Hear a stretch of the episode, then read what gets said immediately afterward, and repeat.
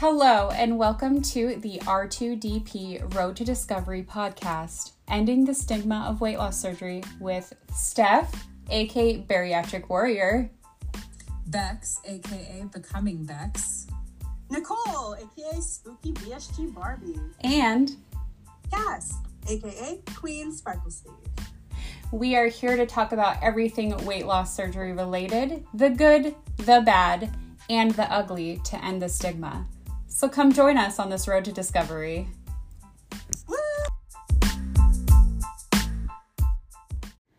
Hello, hello. Welcome to the R2DP podcast. We are back again with a very special guest here. Such an honor to have Lauren on to hear her story with her complications, her having a baby who's so cute post op, as well as, you know, mental health and her career.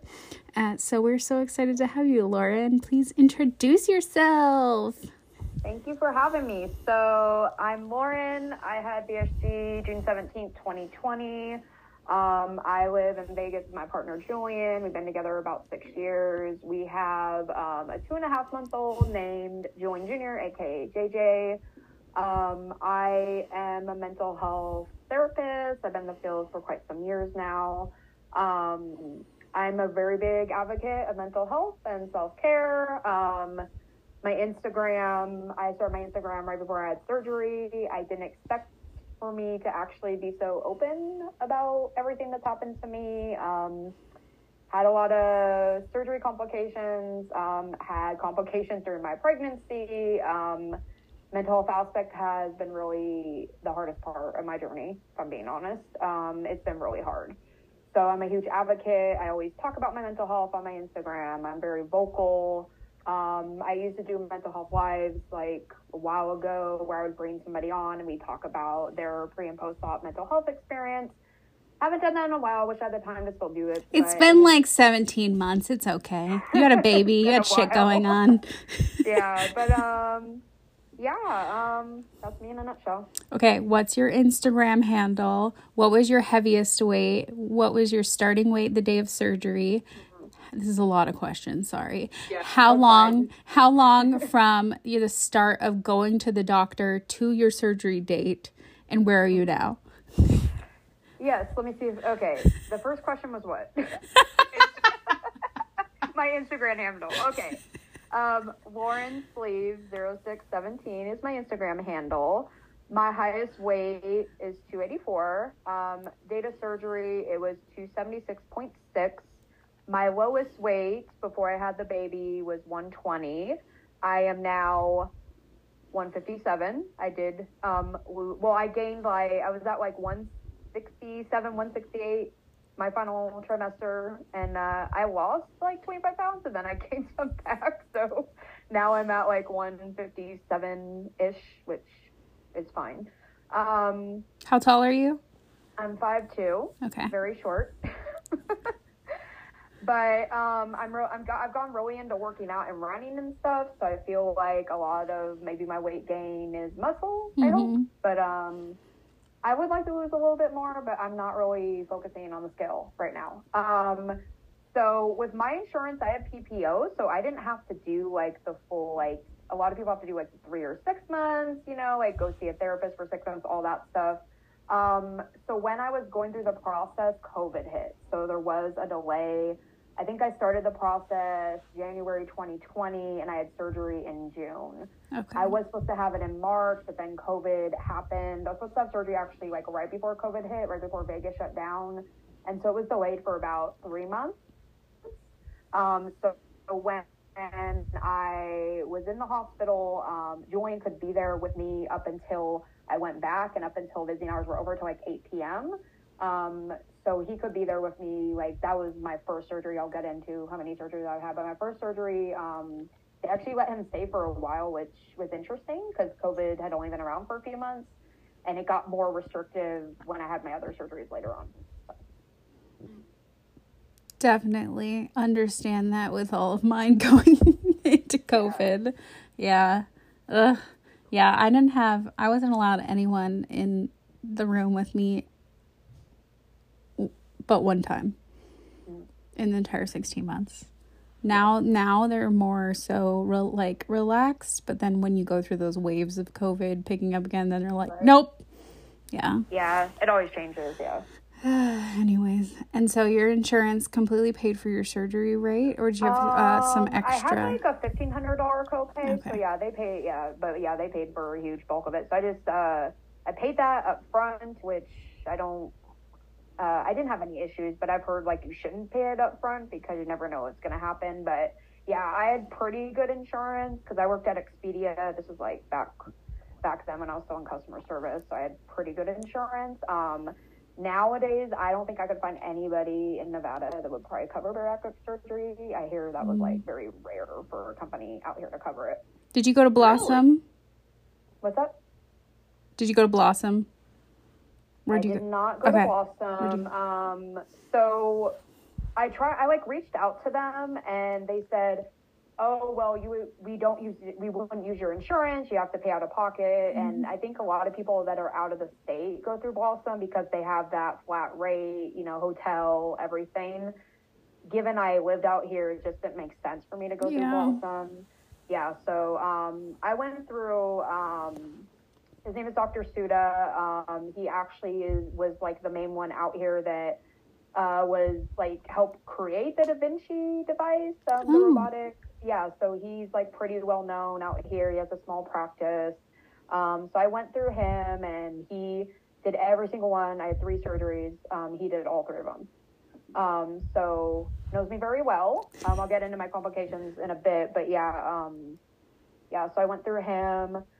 Um, yeah, but like I know, like out here, um, which the Sunday brunch at Las Vegas Bariatrics, that's like the main facility that a lot of people go through besides Blossom. I think his facility is like not as well known. I don't even know the name of it, but yeah, with my insurance, I had Premera Blue Cross, and I could only go to a center of excellence, which means there was only like three surgeons on that list.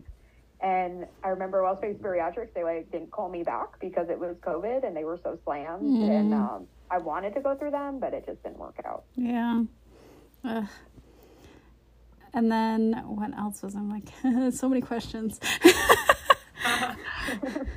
I um I'm curious as to how you're feeling um after having the baby and did that kind of mess with you in a way because you said you did had some uh, weight fluctuations Yeah, so when I was pregnant, it was really hard to see the scale go up. Um, I feel like I lost too much weight, so I was trying to heavily gain weight before I even got pregnant, and I tried everything, and nothing worked. I got pregnant. She and even boom. ate donuts and shit and it just would not stay on. yeah. I was eating like donuts every day. I was just eating just crap. And, Wow. Yeah, and I could not gain weight. Um, I got pregnant.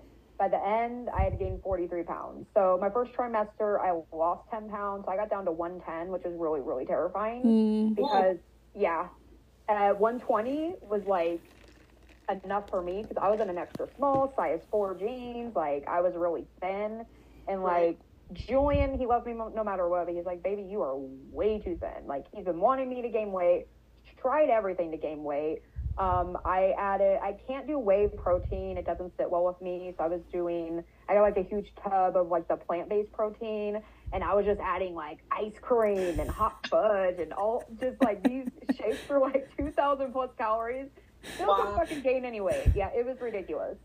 Um, but yeah, I will say it really fucked with me when I was pregnant and the scale kept going up and up and up and up and up. And I'm like, okay, now I'm in a size extra large. Like now I'm in a size extra large pants. I'm like, it was really, really hard. And I was really scared that I was going to get back up to 200 pounds. And my OB was like, every single appointment they weigh you. Every single fucking appointment. I'm like, please do not weigh me. I know I've gained weight. Please do not weigh me. And she just, the first three months, she was like ridiculing me for gaining too much weight. I said, look, you're really triggering me. Stop commenting on my weight, please, because I've lost too much weight. I've been trying to gain weight, and now I'm gaining too much. And I really, you have no idea what I've been through. Please do not comment on my weight. Stop. So after I like, told her that, uh, she stopped.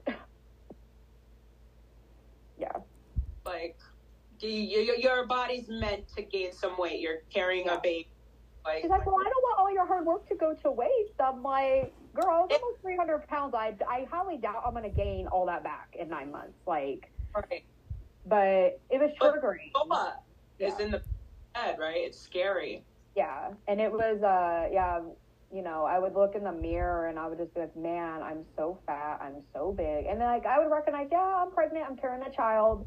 But it was really hard in the moment to, like, look at myself compared to before I got pregnant. Like, I remember when I was pregnant, I was going through like all my old clothes that were like a size small and size four and size six, and like I donated it all because I'm like, I don't think I'm ever gonna be this small again. So it was almost like I, I accepted that I was this way because I actually maintained that weight for over a year. I accepted it. I was comfortable with it. I was feeling good about myself, and then all of a sudden I gain all this weight back, and I have to go and like like I still need to go and buy clothes that fit me. Like I still don't have a lot that fits me. Either it's too big or it's too small. So like it's like it's almost like you're starting over again, in a way. But it was definitely hard when I was pregnant. I tried to just remind myself like, oh, you're carrying a child. And right now in the community, there are a lot of women that are pregnant and they're dealing with the same thing. So I reach out to them when I see their stories like I've gained so much weight. This is really hard. I'm like, I'm like, look, you know, just focus on the baby and nourishing the baby and taking care of yourself because your tool is going to work. The weight is going to come off again. It's not that it's not going to come off. So like I've seen the sit the same thing I was dealing with when I was pregnant, the same thoughts I was having. Like a lot of women in the community are dealing with the same thing. So I try to be like, give yourself some grace. I've been there. Yeah, I'm not where I want to be weight wise, but I'm not almost 300 pounds you know, I'm the healthiest I've ever been in my life. Um, Well, so you I- look. thank truly. you. Yes. You. Um, I was also gonna say it sounds like it was actually a blessing. Um, not only because the baby, but also it helped you to put on a little bit of that weight that Yeah. you were. working. Yeah. Yeah. Had it not been for being pregnant, I don't. I tried everything. I don't know. I even went to a dietitian. Like, what can I do? And they like gave me all these tips, and nothing worked. So, I do think it is a blessing. And if I stay at this weight, I stay at this weight. Maybe that's where my body's comfortable. But yeah, I definitely think if had it not been for getting pregnant, I probably would still be 120. And just because I always tell people this, like your lowest weight doesn't mean it's your healthiest weight. Mm-hmm. Right. When you had surgery, did your surgeon tell you how long to wait before trying?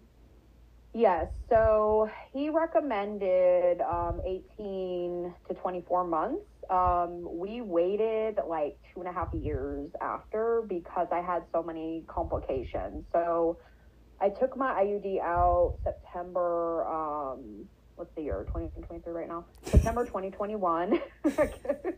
and then It's all a blur the last three years.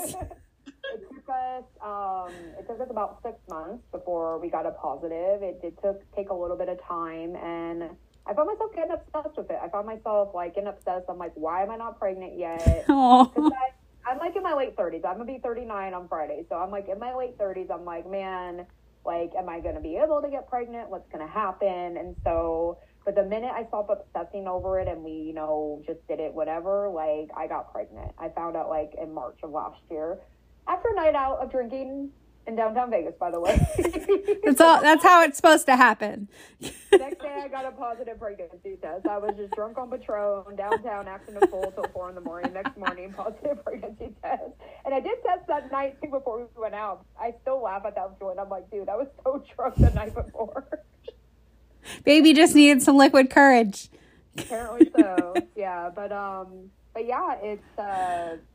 You hear like, oh, if you don't have a baby by the time you're 30, you're never gonna get pregnant. It's bullshit. Like I really hate the stigma that's put on women like in women who are approaching 40, oh, you're never going to have a baby. Like my dad straight up told me, I never thought you were going to have a baby because you're too old. I'm like, wow, dad, thanks. Wow. I mm-hmm. mean, there really isn't a. No. It, like you, Yeah. I mean, heard of people in their fifties having children. Yeah. I mean, The there's bride just announced she's pregnant at 48. I'm like, what in the world? no, mm-hmm. yeah, Wild. But yeah, I hate the stigma. Like, oh, you're running out of time. You're too old. I hate that.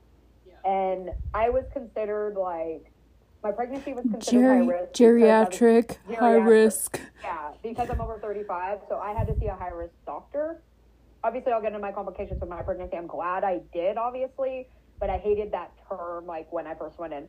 Oh, we need to you you have to do all your ultrasounds through the high risk pregnancy center out here. You cannot I can't do them. And I'm like, Really? Wow. Wow.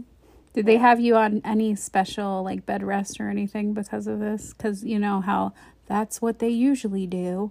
I'm doing air um, quotes around all of these things. Only because I had complications, only Yeah. because I almost had him at 28 weeks. But before that, no, I didn't really have any restrictions. They just had me. Well, they wanted me to take baby aspirin, which, by the way, NSAIDs. My surgeon told me no NSAIDs for the rest of your life. That's fucking bullshit. Mm, because I yeah. take them now and I'm fine. It's mm. bullshit. Only with sleeve though. If you have an RY, don't fucking do it. Okay. Okay, got Yes, yeah. Yeah. my surgeon's like, you can't take NSAIDs ever again. And I'm like, that sucks because Aleve is the only thing that helps me if I get my period and I have bad cramps. Aleve is the only thing that knocks them out. Yeah, Tylenol does, brain, doesn't do shit. Excedrin is the only thing that knocks it out. But yeah, I've been taking NSAIDs since I had the baby because they gave me Motrin in the hospital, and like, I've been fine. But yeah, I was terrified. I'm like, nope, I can't take NSAIDs ever again. And um, You know why they say that? I don't even know. So most surgeons will say that because ibuprofen and ibuprofen type like NSAIDs like Motrin and all of that are very caustic to the GI system and cause irritation. And so when you have a sleeve or a bypass, but when you have a sleeve and your staple line is so sensitive and how we swell in when we're healing, they just don't want anything to mess that up. So clearly, like they're pro most of the time, like don't take them in the first three to six months. You know, listen to your surgeon. Obviously, we're not doctors, um, we're not doctors. but this is my our personal experience. our personal experience.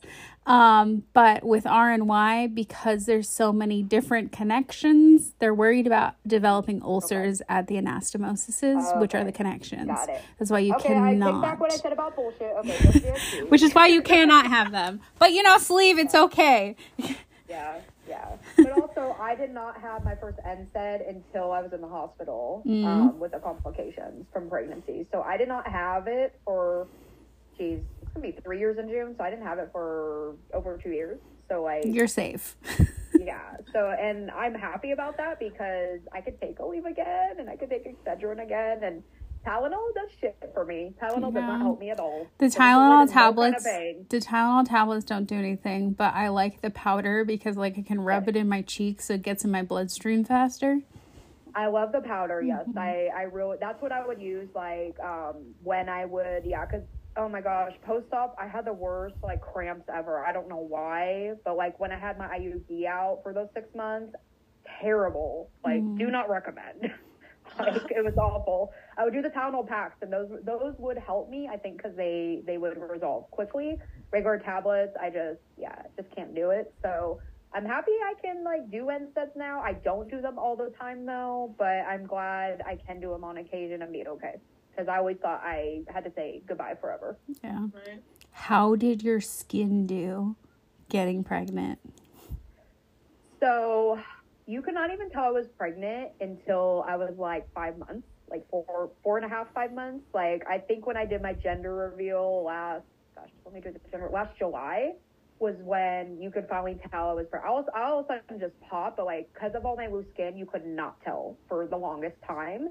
And then every week my belly just grew, and you could totally tell. But like it took like five months before you could really see it. Wow. Yeah, what was it could like to have tell. boobs again? it's been amazing. Like I literally, um, I'm back at the size I was before I had surgery. I went to Victoria's Secret last weekend and I got measured, and they're like, first of all, the first girl was like, "You're a 36C." I'm like, "No, I am not. You take that back." They're like, "Oh, okay." And so I got remeasured. They're like, "No, you're 36 double D." I'm like, "Yeah, that's what I was before surgery." So it's been awesome, and Julian, of course, has been very happy about that. But um, they're very saggy. Like they're very saggy, and they're very like I want to do a lift eventually. Um, and breastfeed. I'm breastfeeding half the time too. But like um, when I was pregnant, oh my gosh, they were gi- ginormous. I'm like, holy freaking shit! Nothing, nothing fits me anymore. So I'm, and before I got pregnant, you know, like, because I had been that that 120 forever. Like, I went and got measured Victoria's Secret, and I was I got these really nice bras. And I got pregnant, it's like, nope, these are not going to work anymore. This will So cover my like- nipple now. Yeah. I I hate I honestly hate wearing bras in general. Obviously I will, but like I hate wearing them. So if I had to go out somewhere when I was pregnant, I wore a sports bra. Yeah. like every single time. Ah, wow. So, Oh, go ahead. oh, are you going to ask something about pregnancy? Because I was going to move on to something else, but if you are, go for it. Well, I was going to ask if the majority of complications came from uh, the pregnancy or if you were experiencing other complications beforehand. It was before. It was before. Um, okay, so okay, I'm gonna try to make this quick because it can be kind of long. So I had the surgery June 17, 2020. Um, the first day I was fine. I was feeling good. Anesthesia wore off. Um, I started to get really nauseous all the time. Um, I did like, you know, the liquids for a few days, for two weeks, and I did the soft foods, purees. I was pretty much on purees for three months after I had surgery. Um, so, gosh, I'm trying trying to see where to start with this. So, um, Day one, I woke up from surgery. um, I'm just like, it was like so long ago, and I feel like I was so traumatized by everything that I like blocked out a lot of what happened. But um, pretty much, the symptoms that started, I was really nauseous, um, extremely nauseous, no matter what. Uh, water made me nauseous. I couldn't drink water. Could not tolerate protein shakes. To this day, I fucking hate protein shakes. I cannot drink protein shakes. Um, I hate them. Um, could not tolerate like water, protein shakes. Um, I was uh, eventually I was like super dizzy, like super dizzy. Um, I if I had to shower, like it was really hard. I would like almost faint. Like it was really bad. I couldn't walk. Um, I was on the couch constantly. Like I couldn't like do anything. Um, it was like this for like a few weeks, and then I reached out my surgeon immediately. He's like, "Oh, this, this is normal. Your body's just adjusting." Blah blah blah. I'm like, "This shit is not normal," but whatever. He didn't believe me. Like he didn't believe me. So I go to the puree phase, um, which I was so excited about because I hated being on liquids, like mostly because I just couldn't tolerate anything. So I'm like, okay, maybe soft foods will be better. Um, so yeah, I made the ricotta bake. That was my jam. Um, beans, mashed potatoes. But I could only eat because I have measuring cups. I could only eat like an ounce at a time, and I was full. Like I was Mm. full, and then it came right back up. Um, I was eating so freaking little that I was not getting nourished. And I was tracking through a Baritastic app, which is a great app, by the way. And I was maybe consuming three to 400 calories a day, if that, mostly less because I was throwing up everything. Mm. So at this point, I'm a month post op. I still feel terrible. I feel awful. Um, my surgeon had come to the house. I was still also I was still in a lot of Pain. Your surgeon came to your house? I want that. It was, it was COVID. It was COVID. so yeah, and I was working at Expedia at the time, and I needed to go on FMLA because I couldn't work, and I wasn't getting paid or anything because I hadn't been there long enough. But like, luckily at this time we were living with my dad, so thank God for that. We didn't have like a mortgage, and my dad was very understanding. Um, but yeah, my surgeon after a month came to the house, just kept giving me pain meds. Like he put me on fucking Percocet, right? Okay, Oh. and I That's the answer to everything. Here's some more medicine. Yeah, he, put, yeah, he put me on Percocet, um, very strong. Like I would take it though because I was in so much pain and so miserable. I'm like, ooh, I can feel high for a while, and I feel I feel okay, and I for, I just forgot about everything. But like my stomach, like it was really hard on my stomach. Um, so he was like, oh yeah, he still thought shit was normal. Still thought shit was normal. Like, oh, this is normal. So at this point, it's like, and it's like July, I think. Yeah, it was like mid July. Um, I went to see my primary because my surgeon wasn't believing me and told me it was normal. Saw my primary care physician, told her everything that I have been experiencing. She's like, what, why have you not reached out to your surgeon? Why wasn't he doing anything? I'm like, I've tried. He won't help me. Like, he pretty much is like, I did your surgery. I did my job. Bye. That's how I felt about him um, at the time. Um, So I went to my primary. She ordered a whole shit ton of tests. She's like, I think it might be your gallbladder because you're having a lot of pain and you're not able to um, keep anything down. So she thought it was my gallbladder. So she ordered the HIDA scan. I had a CT scan. I had an MRI. Like I had just every possible test. Um, I remember going in for the HIDA scan and I literally was laying on the table for an hour and they gave me a, a bag because I kept puking. Kept puking. I just kept mm. puking. I was so fucking miserable. They had me eat oatmeal, which They had you eat oatmeal? I had to eat oatmeal with a radioactive. I had to eat eggs with that. Ugh. Now I hate oatmeal. Okay, I do not like oatmeal at all. I know like a lot of people like oatmeal for Ryan, including my, including Julian, but I hate oatmeal, so it was really hard for me to even eat that. I would have rather had the eggs, but I couldn't digest eggs either. And then they had me drink Sprite. What? hmm I'm like, dude, I had weight loss surgery. I can't have carbonation. Okay, well, um, you see that I'm throwing up in this bag now. You better get me a Yeah. fucking bedpan Yeah. too. Yeah.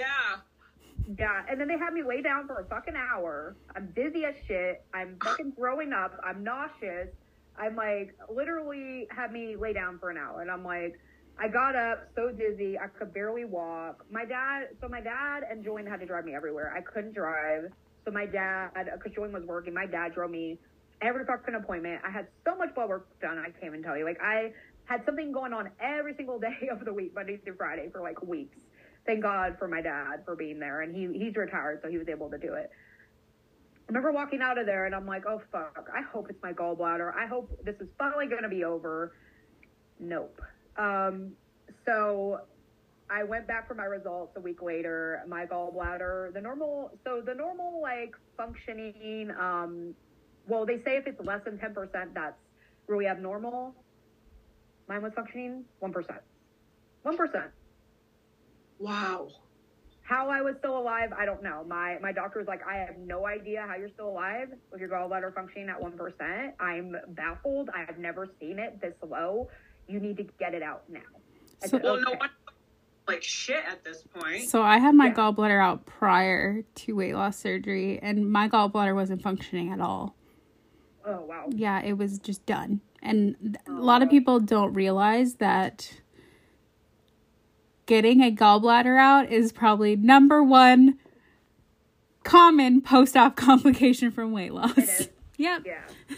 So I had my gallbladder out uh, six weeks after I had surgery. So like, you know, and I have I have a third and final surgery I'll get to. But um, yeah, this part of my story is extremely long. I apologize. It's just a lot. Do not apologize.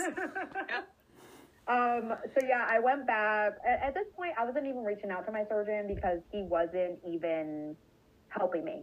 So um, I did sign a release of information because my doctor was pissed and she called him and bitched him out and yelled at him and said, "What the fuck are you doing? Pretty much, you need to help her."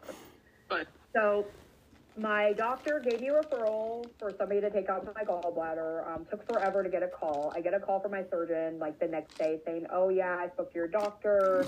Um, I understand you need your gallbladder out. I can do it for you." And at this point, I was in so much pain that like even though I wasn't happy with him, I'm like, okay. And he said he could get me in the next week, so I was like, okay. So they pre-authorized it through insurance. Everything was good. I've been to the hospital so many freaking times at this point, back and forth. Your that, like, deductible and everything's copays. gone. I had zero copays everywhere, Yeah. like so it didn't even matter. So surgery didn't cost me nothing. So he got me in the following week. Um, it was outpatient. Um, and then I was scared. You know, I was really scared at this point because I didn't know what was wrong with me and if this was going to fix everything. Um, at this point, this was end of July 2020. Absolutely nobody could be there and with me, even though it was outpatient. So like my sister dropped me off. I had the surgery, terrified. You know, I was all alone. Like it was really scary. Um, had my gallbladder out. Again, felt okay. Like that day and the next day. Um, I thought it would fix everything. I was incredibly wrong. My symptoms got even worse. Um, I was still nauseous. I was throwing up 10 to 12 times a day. Um, metal taste in my mouth. Like I couldn't couldn't drink water. I couldn't eat anything. Literally, I was eating. I was living on mashed potatoes, popsicles. What else? And beans, like baked beans. Those are the three things like I could tolerate. But again, I could only eat one ounce at a time because that's all I could have. Um, so yeah, I was on purees for like three months. So my symptoms got even worse. This was end of July. My sy- symptoms got even worse, and I was, I was beside myself. I was like, I can't fucking do this anymore. I was the most depressed I've ever been in my fucking life. I wanted to kill myself. I wanted to end it all. I was like that far gone. Like I was like, this is ridiculous. If this is my quality of life, I don't even want to be here anymore. You know what I mean? I. Kas is here. Ah, So um, I was the lowest of my lows at this point. I felt like, okay, I had two surgeries. I'm still in pain. I'm still feeling like crap. I still can't eat anything.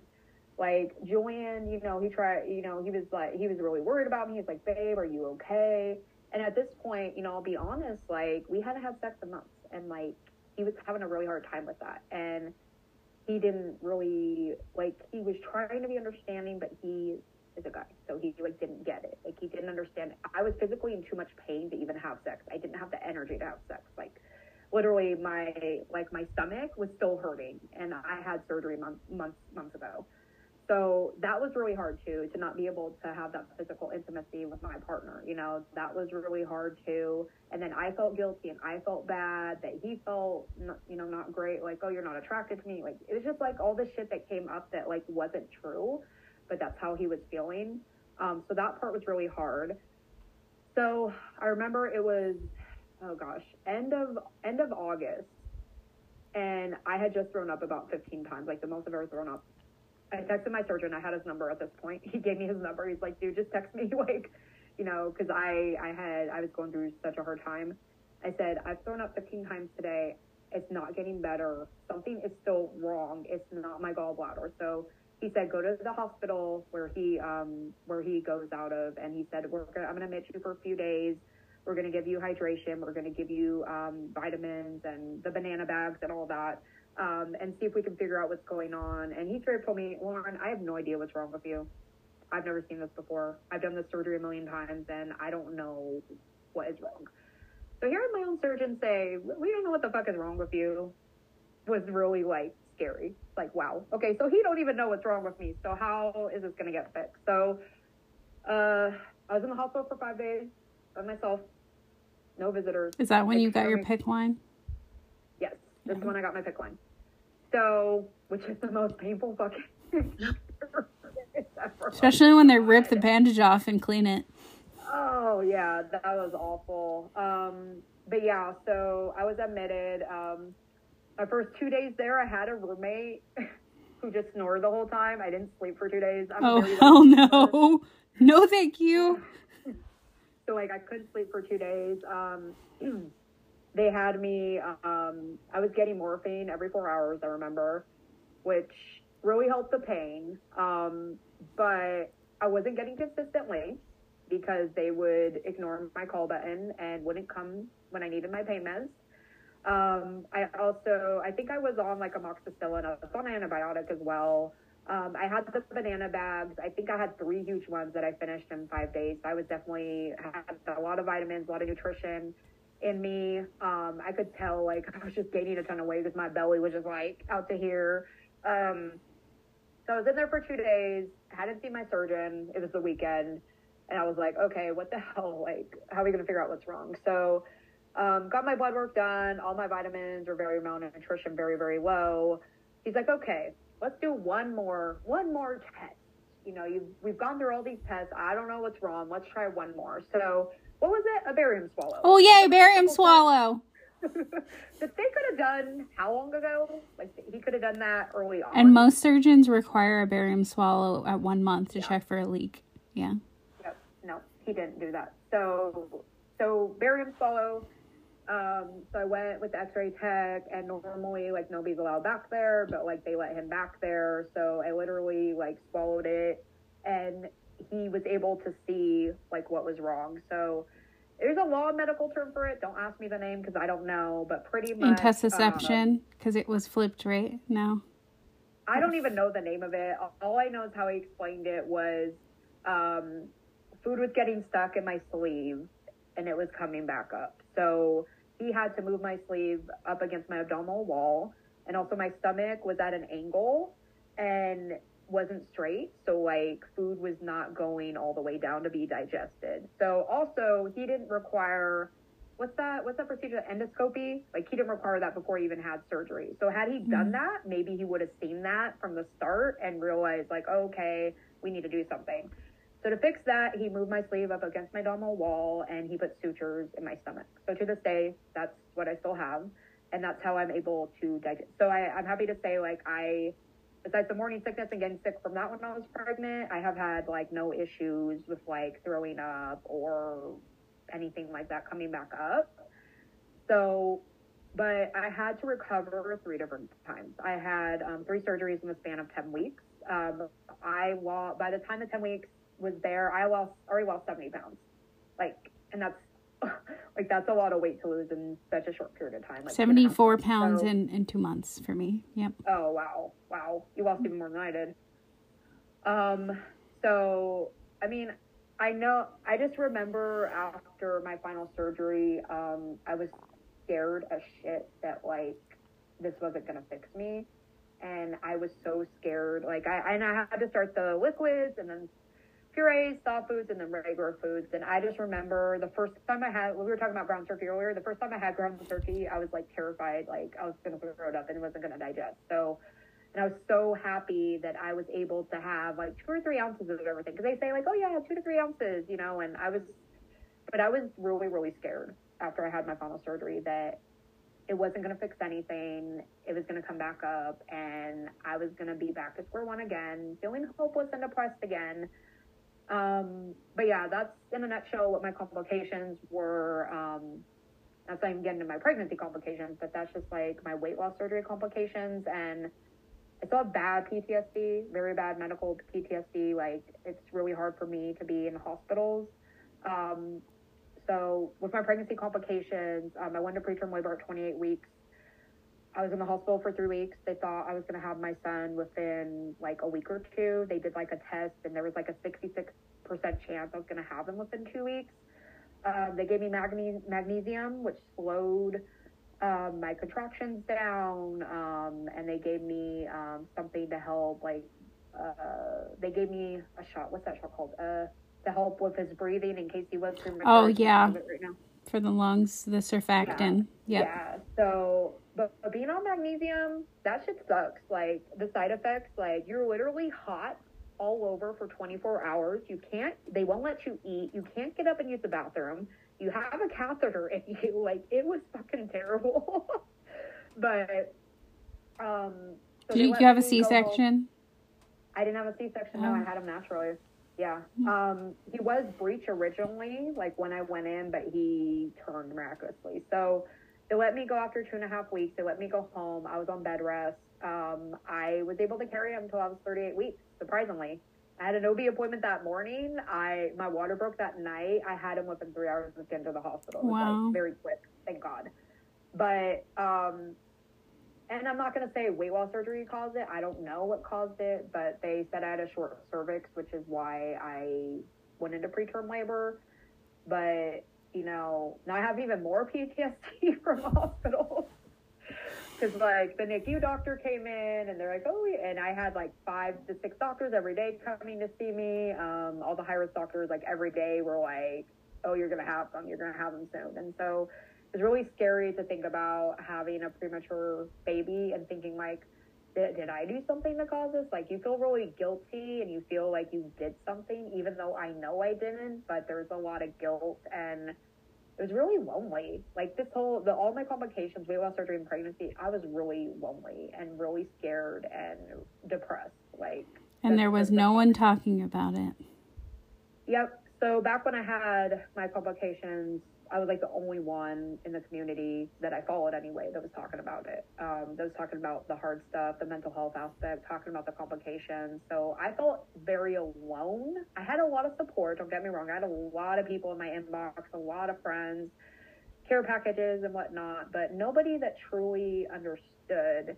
And so I know when Steph, when you had your surgery, you started having complications. You reached out to me because I think you like saw my live or something, Mhm. and then we we've been talking for like a long time, and then this weekend we're it to me. Finally. Yes. But um, but Steph is like the only other one that I really recognize that was talking about the complications too. So like now a lot more people are experiencing it and are talking about. So I don't know if people are just talking about it more or if there's more complications. But I think when you go in for surgery and you meet with your surgeon, they don't talk about like the bad stuff. They talk about like, oh, the good stuff, like this, this, this, but like they don't even prepare you for the mental health aspect of things, which was the hardest part for me. Was like this surgery is all mental. You see very physical changes, which is great, but your brain does not catch up to them, and it's a mind fuck. It really is. And uh, like, I wanted to go into, if you feel comfortable, your mental health diagnoses.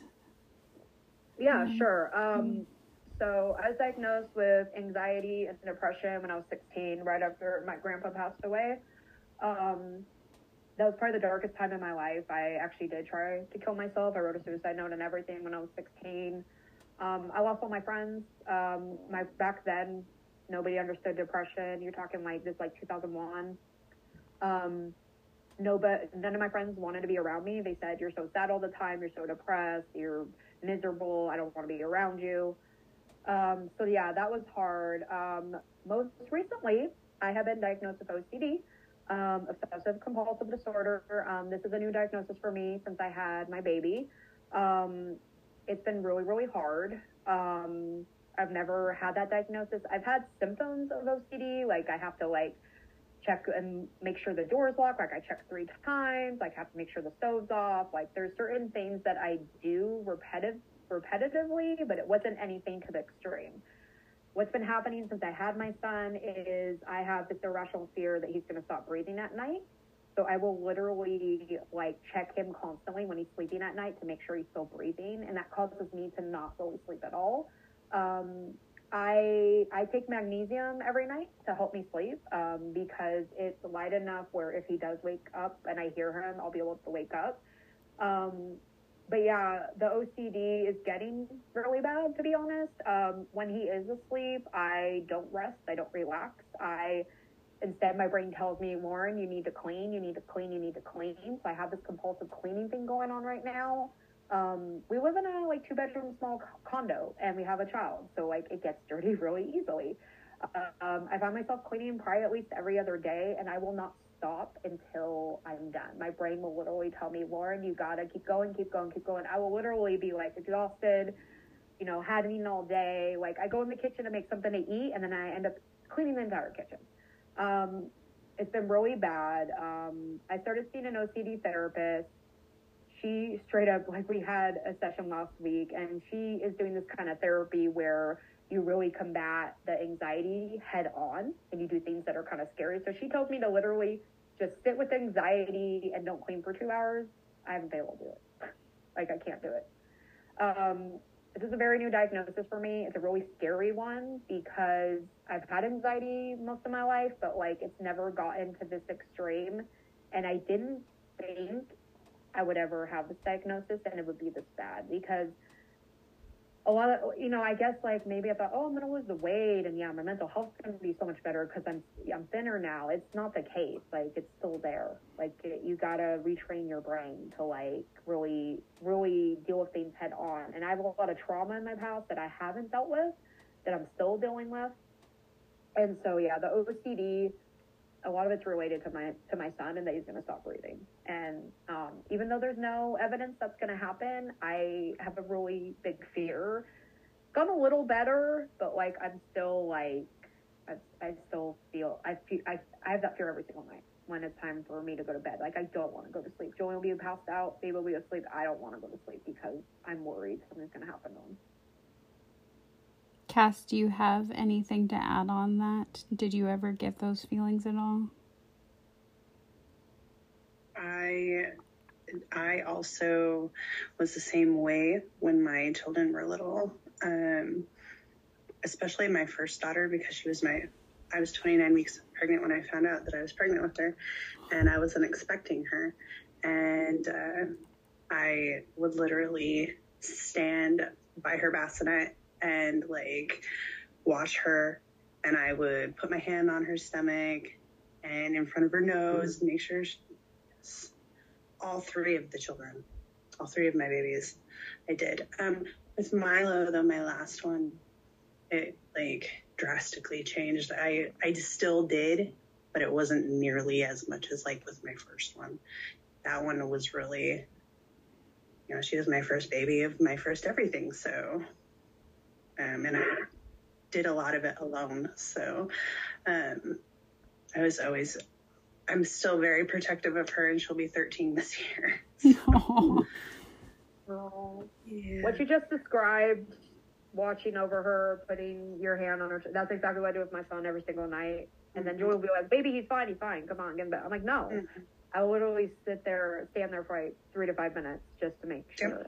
And then if he makes the littlest of sounds, I'm like, I jump up because his bassinet is literally right next to me. I'm Yep. like, he has to be right next to me. Joey cannot be on your side. He has to be next to me. Like, I, I can't. And with Kaya, I can't tell you, I fell asleep standing up Oh, a few wow. times, um, just because I did. I didn't want to sit down. I didn't want to be. So I sometimes I would pull um, a chair up next to her bassinet, and I would just sit there and I would doze off, and then I'd startle awake, and then I would check her.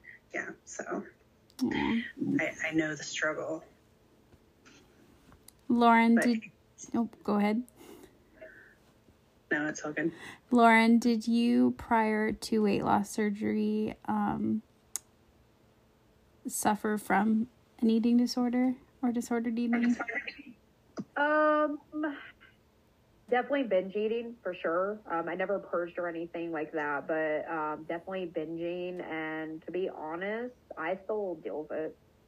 Um, I still, and since I got pregnant, like I can eat a lot more. Like I can eat a lot more than I used to be able to eat. Like, um, I can have a whole burger from Burger King in like two sittings. Um, I didn't used to be able to do that. So yeah, definitely binge eating is something I still, I still, uh, go to it when I'm dealing with my wife. I still go to food. Um, I haven't fully, I haven't fully recovered from it. Um, I thought I had a healthier relationship with food before I got pregnant, and then I recognized as I was pregnant, uh, nope, still there. Mm.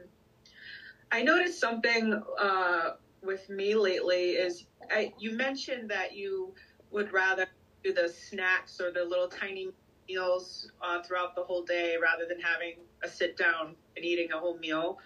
For me, I'll have like variety, and then I'm worried it's like binging because I'll put like a bunch of things in front of me knowing I can't finish it, mm. but I want to have a little bit of everything. So I don't know if that has like if that's similar or if you've experienced that.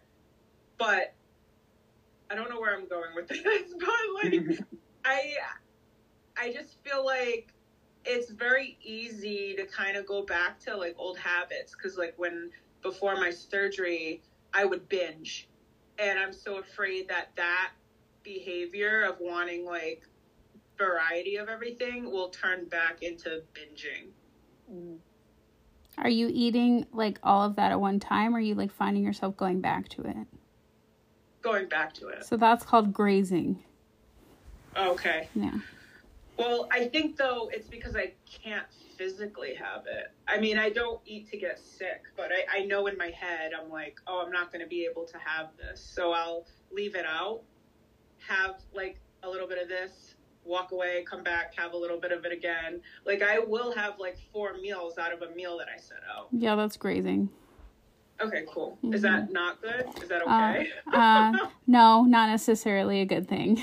Um, yeah. because technically, technically, you're eating how you were prior to surgery. You're just doing it like multiple times a day, so it's like you're still finishing your plate type of thing. Um, Well, that's what I mean. Like it, it's really it's scary to think about like going back to like old behaviors. again, Being- I'm not a doctor, No, I know, but but about the whole binge and eating disorder thing. Anyway, yeah, different episode. definitely if you feel Yeah, like you are going also, to I'm- that. So I want to clarify. I'm snacking a lot because I feel like with the baby and with everything going on, like I don't have the time to like cook a meal. Like I probably could if I really wanted to, but for me, it's easier for me to just grab a snack. But what I'm snacking on, like I, I've been upset. Ghirardelli chocolate caramels for like the last two months. I finally stopped buying them.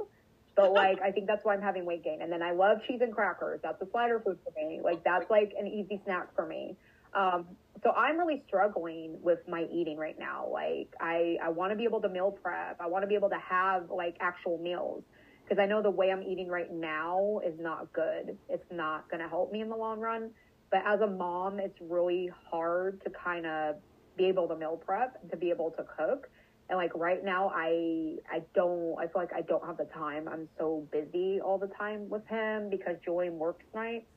So it's like I don't have a lot of free time. And so I think I need to make it a priority, obviously, but I'm really struggling with that. I'm I'm just literally like snack all day long. Like I don't really have a meal. If I do, it might be breakfast. Lately I've just been going to Starbucks and getting the egg bites because it's just easy and it's it's there's a lot of protein and it's good and like I don't have to cook. But generally my breakfast is some form of egg. I might have an egg sandwich or it might just be eggs and something else. But like I've been like spending money and I love the Starbucks egg bites. They're so good. Mm-hmm. I wish I could cook them like that. But I even got an egg bite maker. The little um, dash so, one. like they're not, yeah, the dash one, but they're not as good as the Starbucks one. so I'm disappointed. but um, it's like I'm spending like extra money to like make something I could make at home too. And like I find myself I've been eating try like been eating out a little bit more and then it doesn't help that like my dad and sister will bring me food like every week. Like, oh what do you want?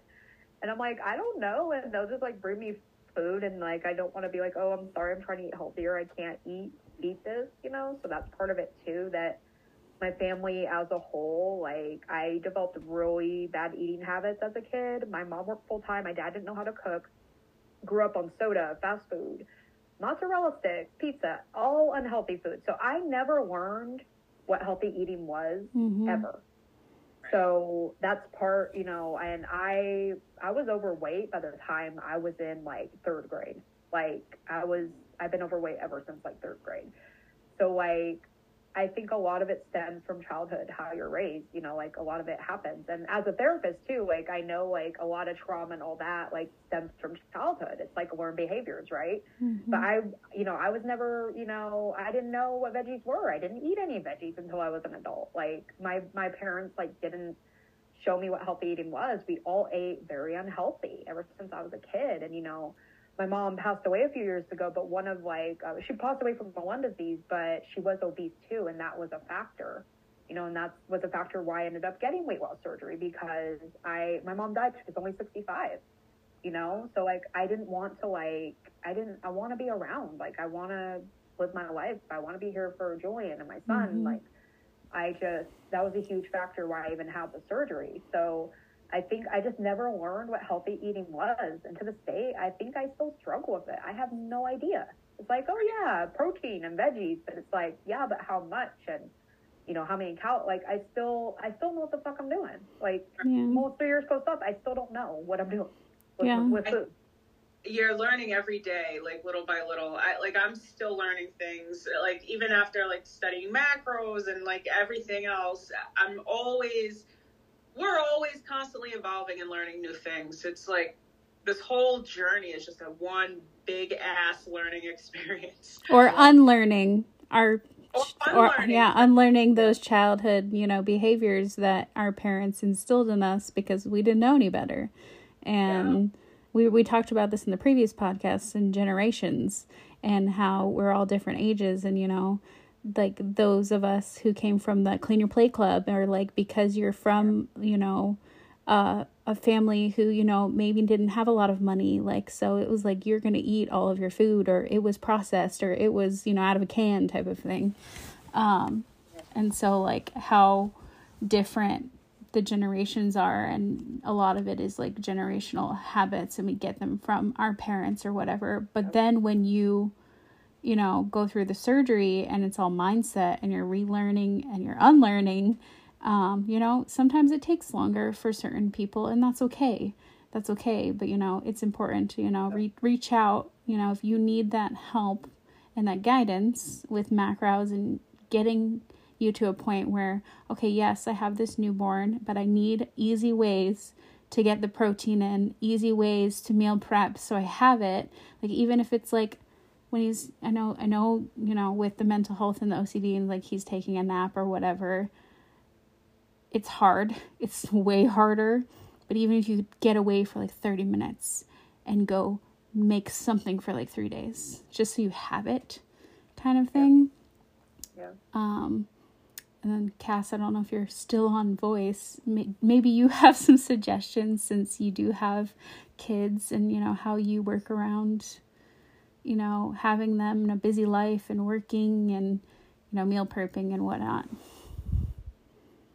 Honestly, um, I'm not much of a help in this department. I fucking hate meal prepping. okay I am a fly by the seat of my pants kind of bitch. Um, the only thing that I ever meal prep is my lunch for the next day, and I do it the night before. That's it.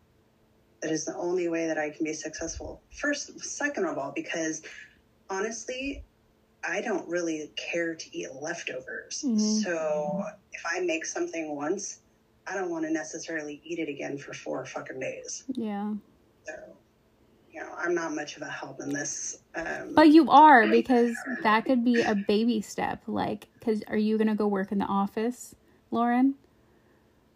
Yes, my new job, I'm gonna be in the office five days a week. So, yes, So I'm definitely gonna need. You need could start to- at I made my lunch for tomorrow. yep, yeah. that's a that's a real easy way to ease into it. Just uh, prep the night before for your meals in the you know the next day.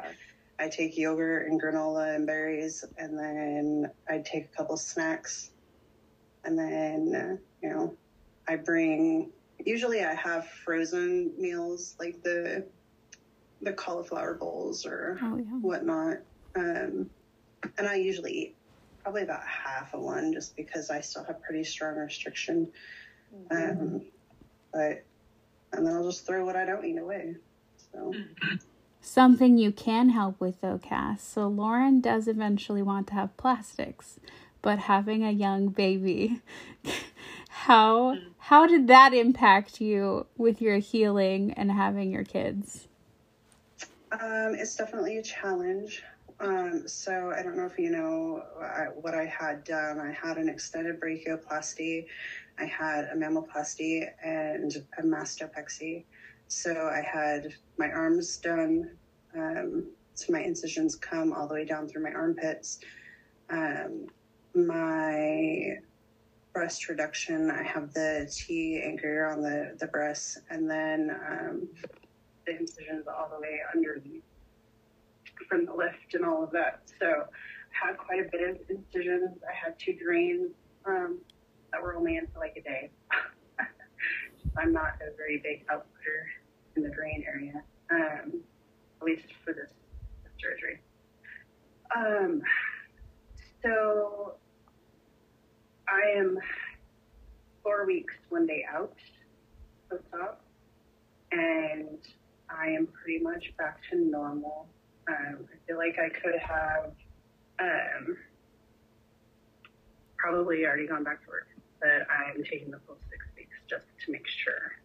Um, I did have one minor complication. I have blood clots, fucking Stanley, Fucking Stanley.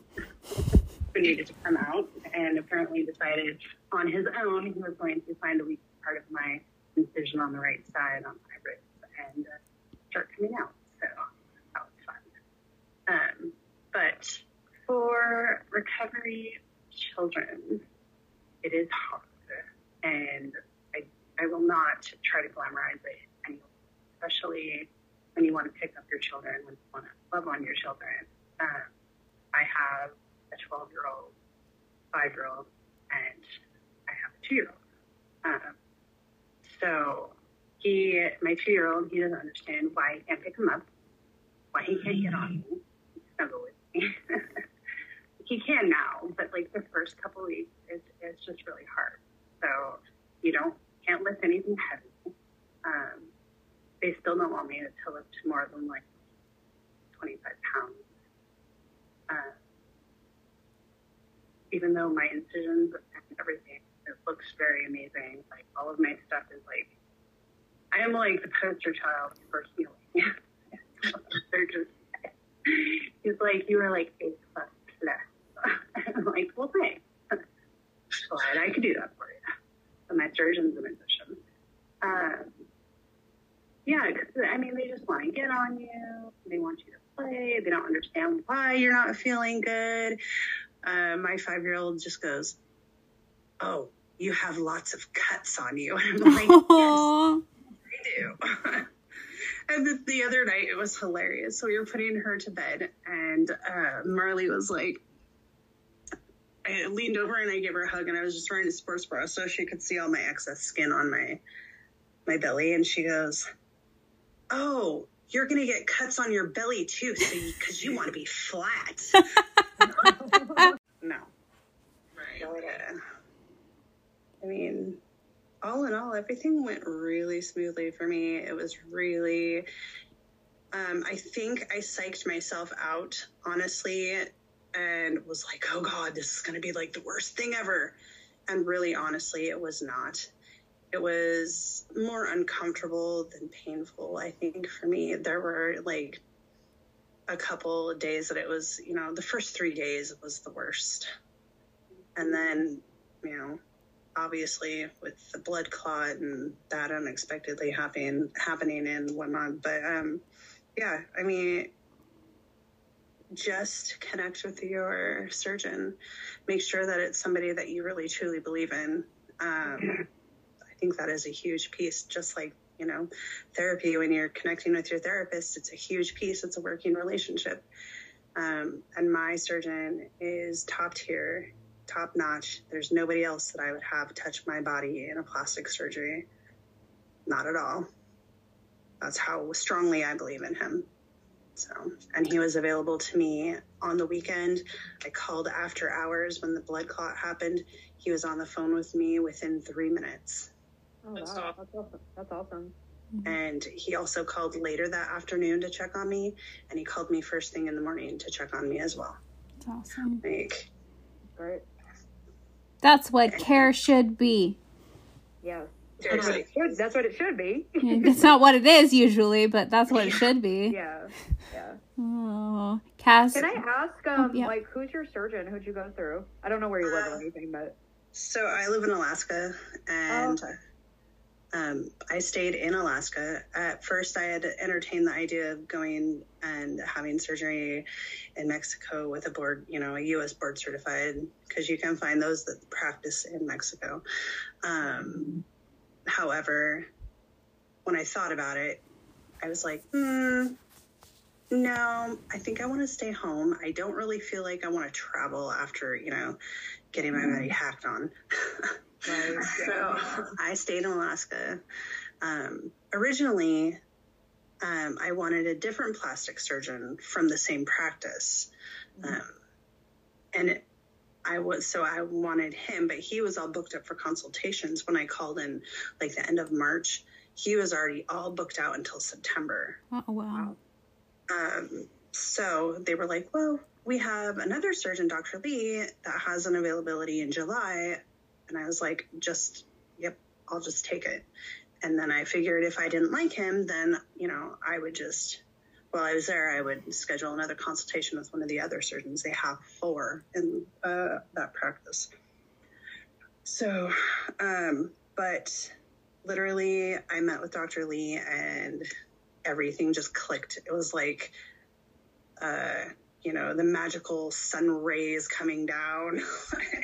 Oh, yeah, it was one of those magic moments when, when it was just like everything aligned perfectly. And his care on surgery day, like, you know, he spent probably near an hour marking me because he was just like, nope, I don't like that. And then he would switch it. and he just wanted to make sure that I got the best possible results and um, that I was happy with everything. And we always made sure that we were on the same page with everything, like continuing the procedures that I had planned for and, you know, how we could make them better. And like, it was a very good collaboration. Like, I told him what I wanted. He told me what was realistic. Um, and everything better than my wildest dreams came true. Like, and I'm very much looking forward to working with him again here in the future. So, that's awesome. Did you ever look at any surgeons in Vegas, Kas? I did not. Okay. Um, I, you know, I figured that when I decided and made the choice that I was going to stay home to do so, I didn't need to look anywhere else. Um, you know, and that's not to say that that's for everybody. Alaska is very expensive. So I was actually really surprised when I've, you know, we've talked to other people that have had plastic surgery who had similar procedures as I have, and I have paid less than other people, which is crazy to me because Alaska is notoriously more expensive than like a lot of states. Um, but I saved myself plane fare, lodging, and all of that. If it, you know, wasn't inclusive, if I didn't go somewhere inclusive, um, but I'm just glad I'm I made the right choice. Um, I know that in my heart of hearts. So I And the reason I ask that is because I know you went to Blossom and because Lauren lives in Vegas. Yeah, uh, I do. Vegas is my happy place. so I love Las Vegas. Steph's gonna Uh, be here on Saturday. Yeah, I get to I hug Lauren to on Saturday. Yeah, after all the Uh, time of us chatting, it's been forever. and I get to hug Kas in the summertime. Yes. Oh. I went, so the first time I ever went to Vegas was in 2019. I went, um, I took my, my honey for his 40th birthday. And, you know, I really just loved it there.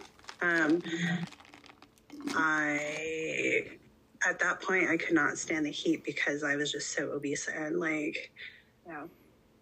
it just was the worst thing to try and navigate, especially coming from Alaska where we have such a like moderate, you know, temperature in the summertime and go to Vegas in June.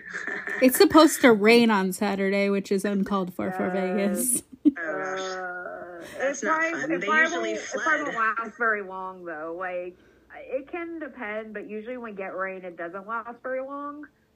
Um, because I'm running the rock and roll 5K on Saturday, so I told Steph, please, I do not want to run in the rain. I'm a new runner, so I'm like, I just, I'm not prepared to run in the rain. I'm really not. I I would will fall on my ass. if I have to, but yeah, but I'm just like, please no. but we'll see. Yeah. Two. yeah, I always, I always say I want to retire to Vegas. Just, I really love the desert heat. Um, I really, as an adult now, like, and now that I'm not, you know, almost 400 pounds, it's a whole different ballgame. Like, I can handle Yeah. things differently. And I I was gonna- like dry heat, not wet heat. I still Yeah. do not like wet heat. And I will not live anywhere tropical. Yeah. No thanks. I was gonna say when I was like almost 300 pounds, I would get, I would sweat a lot underneath my stomach, and I would get really bad Mhm. rashes. Like I got Yep. strep one time underneath my stomach, and like I think the most amazing NSV for me after having lost all the weight is that I don't get the, I don't have that sweat problem anymore. Mhm. Like even when I work out, I don't even sweat that much. When I Mhm. run, I do sweat, but it's like it's really odd now to like not sweat like hardly ever. Whereas before Mm-hmm. I sweated so much, it was so hard on harsh on my body, and those rashes were painful as hell. Yeah, like when I got fun. the strep one, like it was awful. So I would get like the powder. Um, that Mhm. I have to use all the time, and it was just so Nice stem. uncomfortable. Yeah, yeah, it was uncomfortable as hell and like painful. So one of Mm-hmm. the biggest NSVs for me is that I don't have that problem anymore, and it's Yeah. so, it's not so bad. hmm Yeah, I would get it under my my flap, and then uh, my breast hung down so far, like I would get it down underneath there too, and it's just like it smells, it's itchy, it's uncomfortable. Like you have to wear more layers of clothes to prevent chafing. like, And I love wearing People don't understand, like- so I was like, I would like, if I wore dresses and skirts, I'd have to wear leggings underneath it every single time. Yep. And even so, it would still happen. And I'm like, dude, this sucks. I want to just be able to wear a normal dress, not have to wear leggings underneath, not have to worry about this. So exactly. yeah, it was it was awful. Yeah. Yeah, I don't miss that. Yeah. And people like unless they've experienced that and like they know and they've walked those shoes, they have no idea. Like Mhm. and it, I think that's part of what makes me so angry when people judge obese people. Like, you don't know all of the struggles that they have to deal with on a daily to survive and just live. So, I mean, just walking this path has caused me um, to proceed with a lot more empathy and compassion for people and what they're going through. Yeah. Um, I don't know. Makes me makes me sad. Like people are just not kind. Like, and I'm I'm guilty of it. Like I used to be a, a judge and ass, but then I also had a lot of stuff that I was going through. Not that it's, it's an excuse, and um, it took me until 2021 in July, after I lost my brother that May, to find a therapist that I could connect with, and I worked with her um, all the way up until recently, and I switched over to a new clinician, um, an actual clinician for long term trauma therapy. Um, I'll be doing the e- EMDR and brain spotting, um, but I'm not even anywhere near that. I've only had like two sessions with her, and I'm still just kind of getting the lay of the land with her. But like you were talking about earlier, Lauren, mental health is so important in this arena. Like, and it's so stigmatized to talk about. Mental health is just like it's like on the the lines of you know abuse and stuff. Like we don't talk about it. We sweep it under the rug. Oh, if we don't if we don't see it, we don't know. It's not there. And so many people struggle and that's why I really mm-hmm. try to bring it out on my on the stuff that I post. Like, you know, I've talked in depth about like switching medications a million times, or you know, just being able to talk to my therapist and how much it's meant to me and how far I've come in that sense. Because yes, losing the weight is great and fine, but if we do not address the root cause of all of this, we just go back to the same shit that we were doing that got us to where we were miserable and desperate in the first place. And then then we fall back into that vicious cycle of, you know, oh, I'm not worth it. Oh, I'm I'm a loser. I can't do this. Like it is yeah. so important to find the support. Sorry. I went off on a tangent there. Woo! Oh, You're allowed. Oh Good. No, I absolutely agree with everything you said. Like and like I said from the start, like I'm a therapist myself, but like mental health is still stigmatized. People still don't talk about mm-hmm. it, especially in the community. I've seen a lot more people now, but back when I had surgery in 2020, nobody was talking about it. Nobody was talking about mm-hmm. this shit is hard as fuck mentally. Like this is hard. Like yep. especially when you have complications, that's when you notice it the most. Like mentally, this is hard. like I know mm-hmm. Steph today, you said you had a really hard day, and I really felt for you. And I'm like, no, like I know what that feels like to mentally just be like, fuck, today sucks. Like it mm-hmm. sucks. Like it sucks to go through complications. It sucks to still not feel well. It sucks to like have that hope that everything's going to be better and then it's not. And it's like it you feel hopeless, you know, and that's yeah. a really shitty feeling. And now I'm dealing with yeah. uh, it's never actually going to be better, which sucks. And yeah. I'm trying to allow myself to feel all the feelings that I didn't feel the whole journey, and especially anger being one of them. Mm-hmm. So I'm just I'm I'm dealing with it and you know, I know I won't stay in that place. I won't stay in that dark place and I'll get through it, but it's it's shitty to have to now deal with something that is out of your control and you didn't ask for, but is now handed to you mm-hmm. because of your complications and all the radiation you were put through. Yeah. And like, you know, your feelings are valid. You have every right to feel how you feel. I know you've, you've said, like, I don't want to be negative. Like, I've seen you post that. Like, it's okay if that's where you're at right now. Like, anger is a secondary emotion. There's something underneath that anger. And, a lot of, and it's probably frustration at this point. It's probably sadness. Like, like mm-hmm.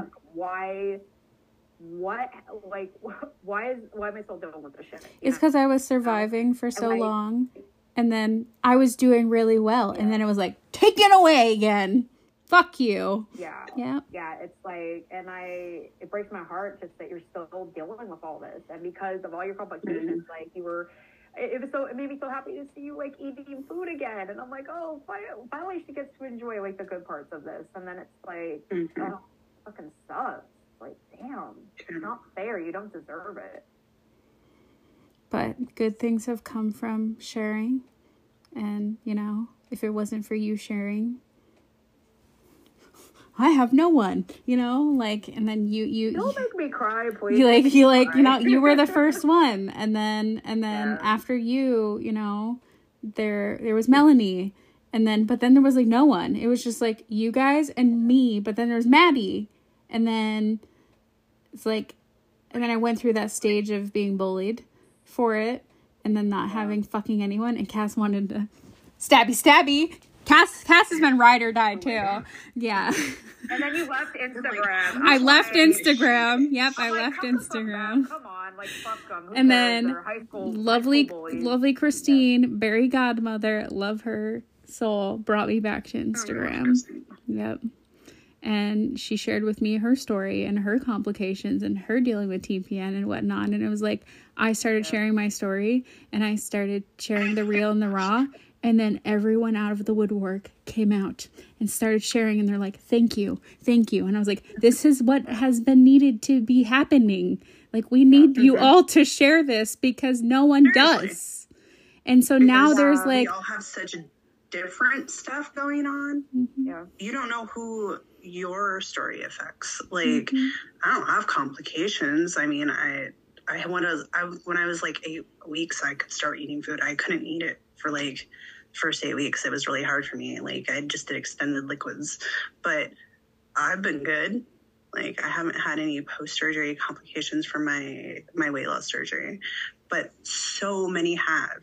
And like, it is really cool for me as somebody who hasn't had complications to walk these paths with the people that have and just be able to be a shoulder or somebody that you feel safe to talk to or like hey i'm having a shitty day.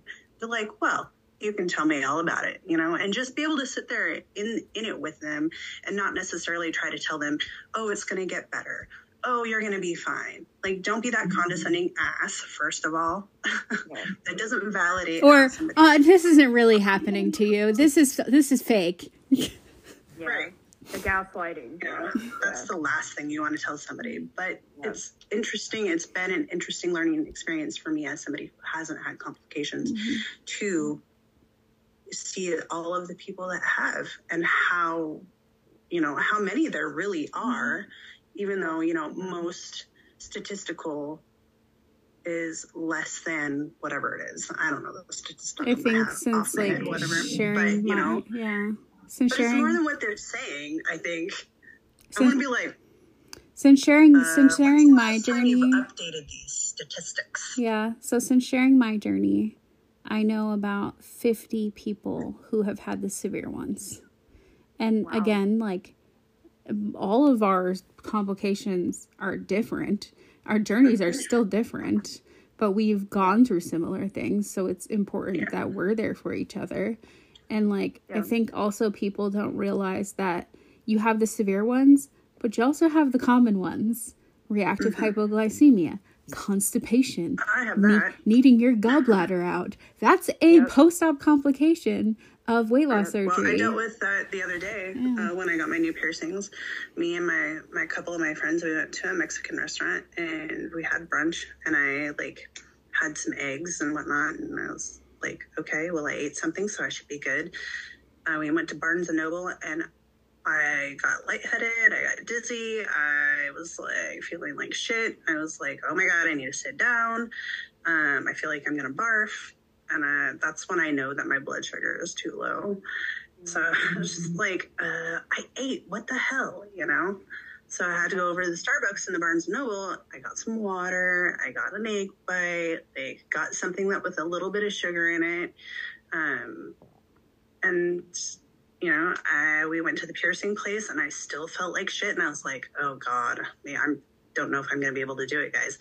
They don't know what's wrong with me. And I have to play it off like, Mm. oh, I'm just not feeling well because, you know, I don't talk about my weight loss surgery out in public to people in my real life. Like my best friend doesn't even know. Um, just because it's not something that I wanted to deal with. And I didn't want to deal with people's opinions because, quite frankly, I don't give a fuck what people think. However, obviously I do enough that I don't want to tell people. so, yes, yes and no. But, you know, I'm sitting there in the car. I was like, you guys go up. Let me just, you know, wait it out for a little bit. I gave it 30 minutes. I felt better. Um, then I went up and got my piercings, and all was good. All was gravy the whole rest of the night. So, you know, it can be hard to deal with that because you just don't feel good all of a sudden, and like you feel like you're gonna pass out. Mm-hmm. Yeah. So, I mean, I deal with that, but I didn't realize that it was a, a thing. I It is a thing. you know, when I think of complications, I think of Steph or you, Lauren, and like all of the ones that Yeah, are if you look it up in a dictionary, it's just Stephanie. right. so those are the people that I think of when I think of complications. I don't think of me. I mean, the stuff I like to post about is really being an advocate for mental health and Yeah. post weight loss surgery. Well, um, I think we also have a habit of comparing our journeys to others. I even told Steph before this, I'm like, dude, my complications are nothing compared to yours. And you're like, mm-hmm. oh, you're I'm like, so shut valid." up! And Your story matters. It doesn't matter if it's not the same. I same. find myself, I find myself still comparing myself to others, and you know, I've almost mm-hmm. figured it out, and like, you know, and I've had complications, and that's valid, but like, mm-hmm. what Steph is still dealing with, and continue to deal with, and it's gonna have to deal with the rest of her life. I feel like it doesn't compare to what I went through. Mine was only a few months, right? But it doesn't matter. It's still, really it's still important. Yeah. And even So, the common I ones. We, I think we compare ourselves to others. Like I've had people like message me, "Oh yeah, this happens to me, but that doesn't compare to what you went through." Like, and like I've had even like um, people, women that are pregnant right now who are having a hard time and like reach out to me. It's like, oh, no, it doesn't compare to what you went through. And I'm like, I still get that comparison where like, oh, what I'm going through is not compared to what you went through. And like, I do it too because I did it right before this. I think Yeah. it's important to remember that our journeys are all different. Our bodies are extremely different from each other. Um, even though we, we, we've gone through different things, even if somebody, you know, Kas, like you didn't have complications for weight loss surgery, but you've had stuff that's happened to you, like that's still valid. So I think we need to mm-hmm. remember what we go through is still valid and, but we compare ourselves all the time, you know, in the community. Like I compare my Oh, yeah. pregnancy body to somebody else's or vice versa. And it's like, it's like I've had a friend was like, "Oh wow, you look great." You know, I'm still not working out. I'm still not doing this, and it's like, you know, but it's different for everybody. You know, but like Yeah. comparisons, like we got to stop doing it. I still do it, Yeah. and I know I shouldn't be doing it because my story is unique. My body is different from somebody else's, but like. Mm-hmm. There's still that comparison, and I see people really struggle in the community on Instagram, and they're like, I've seen people leave the community because they feel like, oh, I'm not doing as well as this person. Oh, I don't look as good as this person, so I'm gonna leave. Yep. Like nobody cares about. I'm not getting likes. I'm not getting comments. You know, like nobody mm-hmm. cares about my story. Like I've seen so I'm many people that have that. this. Yeah, so many people have up and left, and it's like it's really heartbreaking that we're still doing that comparison. Yeah. Yeah, I struggle with that. I mean, even like, I think, and it's part of, you know, my mental health. Like, it's, um, you know, there's a term for it I can't think of at the moment, but where you just think like, oh, everybody hates me. Oh, they're not, they're quiet. Why aren't they talking to me? Blah, blah, blah. It's a thing. Uh, somebody posted about it. I got, Oh, find I it. know who posted that. Oh, what was it called? It's RS something. Yes. Yes, it's like reactive something. Reactive some yes. Let me see. Yes. I'm Um gonna try and Google it. Barb also posted that. Like yeah, so like I deal with that like really hard. So Instagram can be very hard for me. Um where I feel like a lot of it is like a huge popularity contest and like do I post valid stuff? Like blah blah blah. And lately I've just been like Fuck it. I don't fucking care. like and trying to just have the I don't care attitude and like just be happy and be present and be totally happy with who I am, like and what I bring. Like the people that are real and want to be around you will gravitate towards you because of the energy that you possess. I really believe that. Um, I am not everybody's cup of tea, um, and that's okay. I don't want everybody drinking out of my cup. So That's why I'm like, okay, I'm gonna be negative now. I'm gonna post. I'm gonna post this fucking. I'm gonna be fucking Ice Queen Elsa and be like, okay, I've always never like said this, but uh, fuck the haters. What they fucking say don't matter. Keep fucking whatever. And so I've been, I've, tr- I've been, you know, more spicy than usual. Um, and I'm like, I don't fucking care if 800 people unfollow me because of this damn post because it's not about them. It's about me sharing my damn story, and if it helps one damn person, that's all that matters. Yeah. rejection sensitive disorder. Yes. Oh, I've never heard of that. Interesting. Yes. Yeah, it's, It's when like an, it's a some- uh, like a uh, part of ADHD. Um, it's a response to rejection, like so, like disapproval, like oh they're not gonna like me, um, you know, that kind of thing. So look it up. It's actually really fascinating. I was like, ooh, I went down a rabbit hole when my friend posted about it. I was like, why does that seem so relatable? Mhm. And part of it is is because I am in the process since I've switched clinicians. Um, I disclosed to her that I feel like I'm I have ADHD. Um, my 12 year old daughter has ADHD, and often like if you've noticed in our podcast, sometimes I'll like start on one thing and then I'm like ending up way over here. Um, and I'll start talking about something totally unrelated and like in a whole nother stratosphere. Uh, and I call them my shiny moments. I'll be like, oh, shiny. Yeah. Um, so I, when I started with my new therapist, I told her, I think I have ADHD. I told her at the beginning of our session, and by the end of the session, she's like, I think you do too. I'm like, oh, okay, cool. She's like, we're going to get you tested. I'm like, fantastic. So I'm hoping um, I get some closure with that, uh, so I can realize that oh, I have not been crazy my whole life. Um, I've had all of these different mental health stuff that And my mom never got me tested for, and all of that. And Both usually- my brothers had ADD. My she got them tested, but notoriously it always presents in boys more than girls, and girls are masters of masking. So, Right. And they, um, always however, say I when you. tell something was up with my daughter, and uh, she's been diagnosed since she was nine. Mm. And usually they say once you get on the ADHD medication, the right one for you, it's like your anxiety like goes away.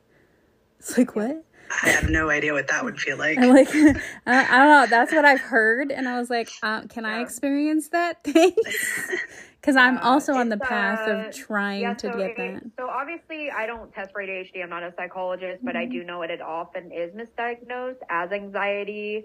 Yep. And I've had clients who have like the psychologist I work for now, like she can test for ADHD. Like I had a client and I'm like, look, she she seems to like have a lot of the same symptoms. She's been on medications forever and nothing's helping. So I'm like, hmm yeah, but like it is often misdiagnosed, especially in in girls. So like I'm glad you you know your therapist was able. Look, we need to get you tested, you know. But Mhm. like it often is very misdiagnosed, you know. And so I do hope you know when you get tested, like you get that closure and like okay, Yep. okay, this is what I've been dealing with for so long. Yeah, Either way, I mean, honestly, either way, it's just going to be better for me. Like, because I'll Yeah. have a better understanding of myself. yeah, one like when i started um july 2021 with my my therapist who i still love and i still talk to and she's a bhc um so she's i mean they're all master level but the clinicians are able to do in depth like the emdr and whatnot. So and she doesn't do that. But she and i did such a lot of great work. And she was the one that told me well we're going to treat you for the anxiety right now.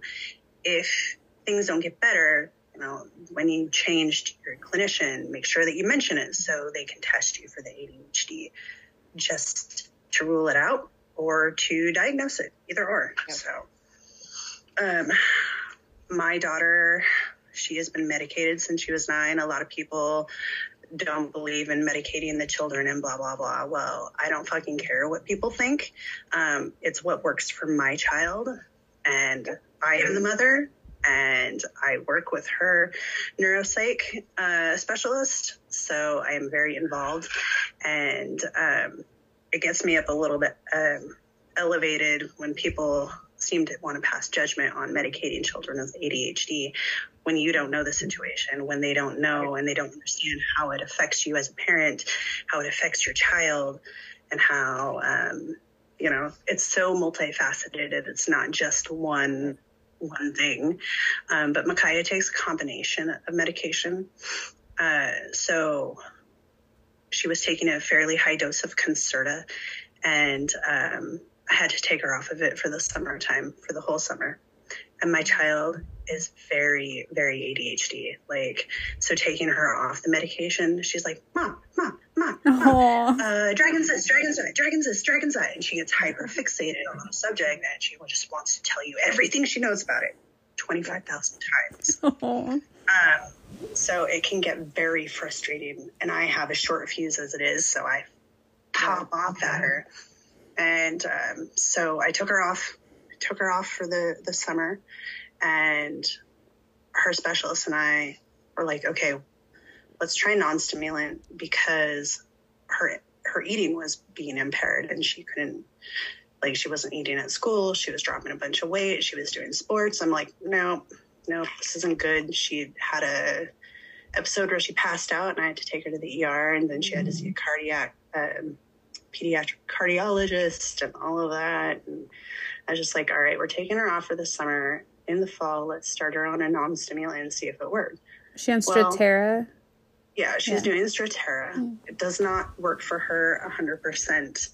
Um, so we give her a 27 milligram of Concerta with the Strattera, and it gets her to a happy, like, okay place where she's still able to eat. She was dropping weight again, but now we add in like nutritional meal shakes for her, and she has been able to she would drop down to 88 pounds and she's back up to 93 she's 12 and she's nearly as tall as me and i'm 5'3 so uh, yeah she's it i mean it, it gets her through. Her grades aren't suffering. She's an a and b student. Um, she can eat and keep food down and that's that was the biggest thing i wanted it to be effective for her enough to where she could be, maintain focus and not be not eating. Mm-hmm. So, and we also keep her off on the weekends. So that way she's able to eat more. I don't know why I'm talking about this, whatever. Hey, berry berry parenting is a thing. it's that. oh my gosh. It No, it's, it's it is no, it's helpful. We're talking about mental health, like that was one of the things you're going to talk about, so it's definitely relevant. And you know, I'm sorry you've been having to deal with that, but yeah, like you're the mom, so like at the end of the day, it's your decision what you want to do. But yeah, there is judgment in general with medication, even mm-hmm. anxiety and depression medication. Mm-hmm. Like I was on everything as a teenager, and like I said, I lost all my friends because my friends just didn't know what what Yeah. was going on. They had no idea what I was going through, and they just thought I was sad and depressed and miserable, and they didn't want to be around me. So like back then, like there was a stigma. There's still a stigma about medication, and at the mm-hmm. end of the day, like if you have anxiety, depression, ADHD, like therapy and medication, it's proven they're doing both is very effective. Obviously, it's up to you and your child if you want to be medicated, but that's your call. So anybody passing judgment, like fuck them. Like you're not, they're not, you know, this is not their child, and at the end of the Yeah. day, you're gonna do what's best for you and your family. Yeah. And I mean, if it if it comes back that I have it, then I'm going to probably add another medication to my regimen. I mean, I take 150 of Zoloft um, right now. So um, luckily, uh, I went through Lexapro. I went through all the stages of up to the 25 milligrams of Lexapro, and it didn't work for me. And I have a tendency it will like medication will work for like a few weeks once I like gets into my system and then all of a sudden it's just kind of like peters out. So I still feel pretty good on the 150 of Zoloft. So I think I'm going to stay at this. I'm going to talk to my PCP in a couple weeks, um, mid March, because she wanted me the last time I bumped it up. Um, I was on 100 And she was like, Well, usually we increase by 25, but since it's been having little effect, we'll bump you 50 and then you'll stay on it for 12 weeks and then we'll talk. So mid March, we'll have a chat and we'll see how how it goes. And either I'll be staying at 150 or increasing. See how I feel in a couple weeks. And then you have the aspect of mental health after weight loss surgery and medications after weight loss surgery and absorption rates and you can't take it with your vitamins and oh fuck yeah it's obnoxious trying to figure out when to take everything Mm-hmm. Yeah, it is really annoying. But i mean It's like, oh, it's like, oh yeah, take with food. I'm like, uh, uh, I can't. yeah especially when it fills up your pouch and you're like i'm full off of my vitamins I'm still like the most annoying part is I can't eat and drink at the same time. So me and Julian go out to a restaurant. I either I can do both, but we will be at the restaurant for a long time. So last time we Yeah. went out, I was like, okay, let's order drinks. And I told the wa- I told the server, I'm like, look, we're just gonna have drinks for now. We don't want any food. And once I finished my drink, then I ordered the food. Mhm. But like that's still the most annoying thing. And Julian hates it. He's like, I hate your damn surgery. He says this to me all the time. but like that is the most annoying thing that I cannot. So when I drink, which you know, I might. We, me and Steph were just talking about this. I'm like, my, I'm a Patron girl, so I'll have a shot or two of Patron. And then I take it, and then I'm like, it burns my stomach, and I'm I'm drunk, and I'm like, man, I need to eat something. Oh wait, I gotta wait 15 minutes. I can't. Uh, you Yeah, wait I'm not, like- after you drink I have to. Yeah, I, I can't or I'll get sick. Like I still almost three months post op, like I still I still have to wait. Like I think maybe I'm too scared to Mhm. try to eat right after because of my complications. Maybe I should just try and try to get rid of the fear, but I will wait ten or fifteen minutes. I have to. okay yeah so Um, like i'll makes me glad i didn't drink i'll drink and then i'll eat right after but i will always do the 30 minutes after i eat before i drink again but I it comes and goes how it, how I feel. Uh, like when we went out the other day um, for the piercing day with my friends, and we went to the Mexican restaurant. I like had my little skillet. I ate some, but I got a hibiscus lemonade, and let me tell you, that thing was the best motherfucking thing I've ever tasted. It was not overly sweet. It was not overly flowery. It was like perfect. It was like a just a great taste.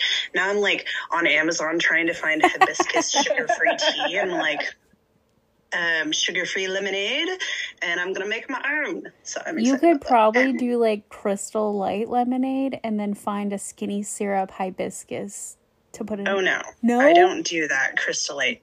Okay. Not the lemonade anyway. Okay. I'm very particular. like I only like the zero sugar country time because it actually Okay. tastes like country time lemonade. and that's my all time favorite. So Okay, a- scratch that. Snob. Take your country time sugar free packet and then get the skinny syrup hibiscus to add to it. Yep. Yes. I plan on trying the that Jordan's one, but there's all other sugar-free ones too. So, but it was so good, and so I ended up kind of like just sipping and eating really slow. Um, you know, not taking very big bites, but I really liked this drink, so I was like, but it worked and it was fine, and I didn't feel sick. Um, but I don't make it a habit to to drink and eat at the same time. I really do try to to let the food digest before you know pushing the liquid. And now having RNY, I feel like I'm extra careful.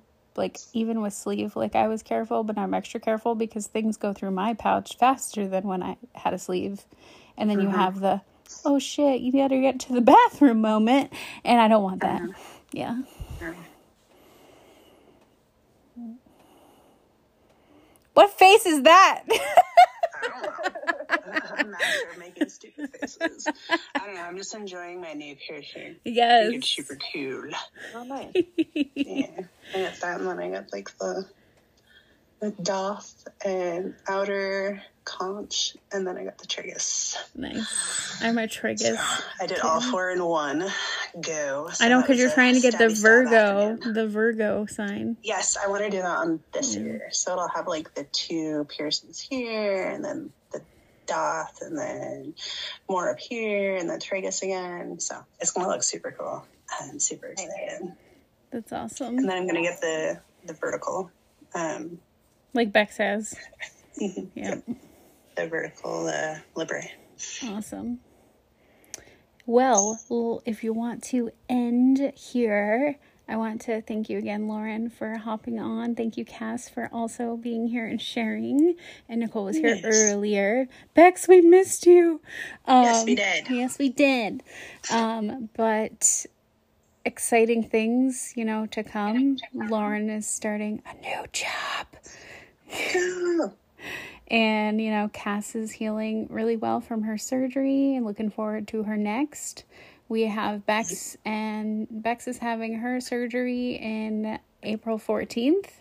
And then we have, um, March 17th, Nicole. yep, March 17th, Nicole's having her plastics. So, um, not me. No thanks. Not for a long time. Okay, I am having a plastics consult the same day Bex goes into surgery, though, because I'm going to be there and I have time just to see what they say, but not going to happen anytime soon. Nope. Too much healing to do. No, not not yet, not yet, girl. Nope, No, not yet. I'm like, I need to heal my No brain. I need to work out because I haven't been doing that. I need to gain this muscle back. There's too much to do before that happens. Yeah. Yeah. Yep, I will have another checkup with my surgeon on March 16th. And then he and I will sit down and map out the next round. Um, I will probably go ahead and put my deposit down that day and schedule a surgery out as far as I can.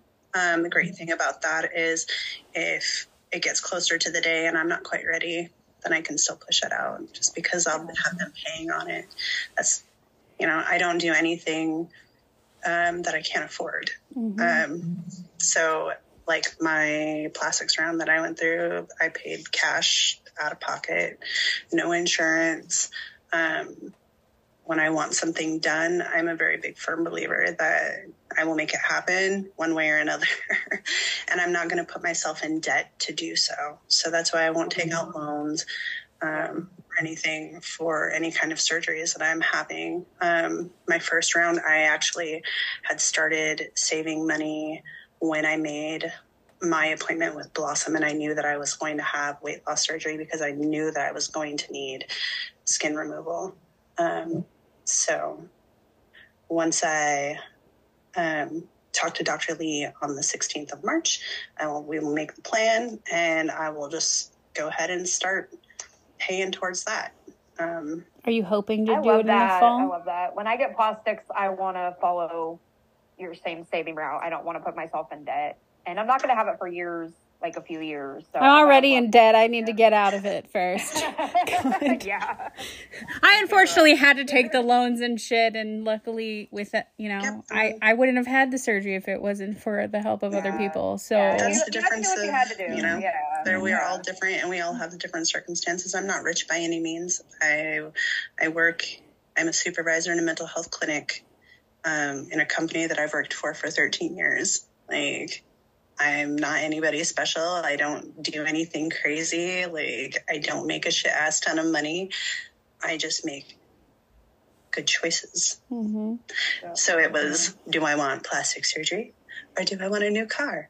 I'm like, well, well, at this um, point, the car's not gonna my- last forever, but this body getting rid of is. my fat arms. Look at those skinny arms. To me. And she got this amazing lifting bench that she's gonna be able to use. Oh yes, I'm super excited Yes. about that. It was from my old boss. Aw. She would just call me one day. She's like, "Hey, my son left this stuff. It's like brand new. Do you want it?" I'm like, Yes. "Yes, yes, I do." Nice. She's the one that gave me the treadmill too. Aw. So, but uh, yeah, I I just make good choices with money. I I guess it partly is because when I was growing up, um, I never knew about finances. Like we had what we needed, but like we never had extras. Like it was tight. Um, you know, I didn't get to do a lot of extra things.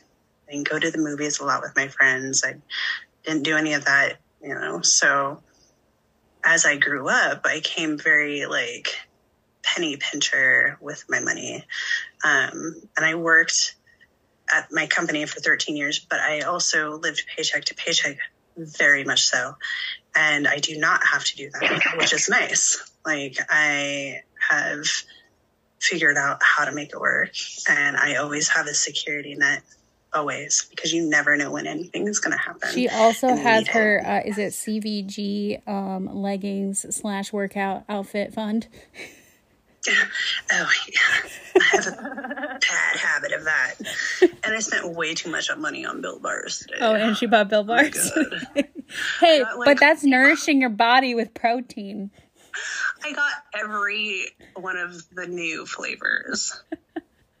So I was like, the caramel apple one sounded really good. Ooh. Cookie, the animal cookie one, sounded really delicious because I love it. Uh, I'm tempted. The animal cookie one I saw You it. know. Oh. I was like, okay, I'm gonna do it. Not too excited about the mint grasshopper one. Ooh. Like those aren't thin mints isn't my favorite, so I'm So I've had the mint chocolate chip puff before, and it actually is good. So if it tastes like that, then I think you'll like it. I'm excited about the brownie butter puffs. I haven't bought Built Bars in so freaking long. Like it's been a long time since I bought some. Funny Um, I, story. used, I used to do the little bites, like Oh, yeah, I um, like those Yeah. I, I really like the bites. Um, Julian loved the cookies and cream flavor, like the original ones, and then they redid the recipe, and now he's like, he still talks about how disappointed he is. He's like, I don't like the new version of it, and I'm like, Two. I got some of those ones. They were good. But um, yeah, I haven't. I'm a, I love Power Crunch. Like I'm a huge fan of Power Crunch protein bars. My favorite is the s'mores flavor. Like I just got a huge box from Amazon. Um, I just I love those protein bars. Like I Built is okay. Like some flavors are better than others. What's up? This is a, Buttered, this is buttered finger this is dive Butterfinger bar. dive What? bar. Why didn't you send me one of those? I just got them. Are my favorite. I just got them when I went to Dive Bar in Florida. I will send you one. This is your package. Bitch, this is your package, okay? How'd you know? But yeah, Bex just sent me um, books. Aw. Did, She are they the ones with her old cover or her new cover? I know she just Yes. redesigned no, it. no, no, it's not her books. She Oh. sent me her favorite, her favorite series to read. Aw, that's awesome. Yeah, and then she also got me these. Fuzzy socks. So I'm a reader. I'm reading. Nice. Yeah. Anyways, I'm sure Lauren, you want to go get back to Bebe, and, and Yeah, Kas and Kas is letting her arms rest. I am. I hopefully- took the stuff off. Hopefully he's asleep. Me and Jordan can have some time together. I've been like super busy all day long, so I've like It's very important. I've had like no time to spend with either of them, and I and then it's the mom guilt. It's like I feel bad he's taking care of him all day, but then he's working the next two nights, and I'm gonna be the one taking care of him. But it's your birthday on Friday. It's my birthday on Friday, right? We got a staycation. Party! So. And then I get to Mom hug you on. Saturday and Sunday. Oh, it's such a busy weekend for me. I'm like, it's gonna be fun, but it's been a lot to do. But anyway, yeah, thank you both for hmm. having me. This was awesome. I told Steph I've Yes. never done a podcast before. I've shared my story a lot on my Instagram, so it was awesome to like really talk in depth about it. Um, and it was healing for me. So thank you. Yay. Well, that's good. And we love having guests. So if you ever want to come back on, just Yes. let us know. Because I mean, there's whenever we have guests, we just like scratch the surface. Oh, yeah. Like, you know, there's always so much more that we can talk about and like, you know, bring to light. So, Absolutely. Definitely. Yeah, so this is awesome. Thank you both. And Steph, well, I'll talk to you soon and I'll see you in a few days. I can't wait. you guys have fun. Yes, We we'll, we'll send I you live in. pictures. I might as well live in Siberia. we'll send you pictures. Or or if you have any recommendations on what I need to do or eat, yep, let me know. Oh, girl, I got you there. Eat I'm whatever you're not going to puke. exactly. I Yeah, want I'll to make- fly across Fremont Street. Yes. I wanna do the zip oh my god. I want to do that. Oh my god. That's where the 5K is on on Fremont. Can I fly so- over you when you're running? favorite. I love Fremont. Can I fly over and film you as you're running? I don't know if That they're gonna be have like a great. zip line. I don't know if they're gonna have this because I think they're shutting down like Yeah. Fremont Street. So I don't even think the zip line's gonna be running during the race. But afterwards, yeah, we'll see. Sounds I good. love it there so much. Oh well, you have to come and visit soon. Yes. We were talking about. I need to go back to Blossom so I can take my after pictures. Oh, yeah. So We were talking about would be a perfect Tahoe. We could go to Vegas though. Mm-hmm. Yeah. Mm-hmm. Mm-hmm. sky's the limit. Yes. Yes. Well, love you All right. guys. Have a good Love you. Good Bye. Bye. Good night. Bye.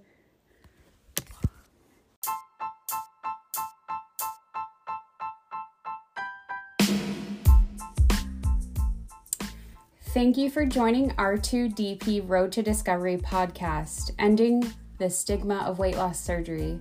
Please join us next time for our next podcast. If you enjoyed this episode, hit that follow button and that bell to receive notifications when we upload our next, and leave us your feedback. We'd love to hear from you.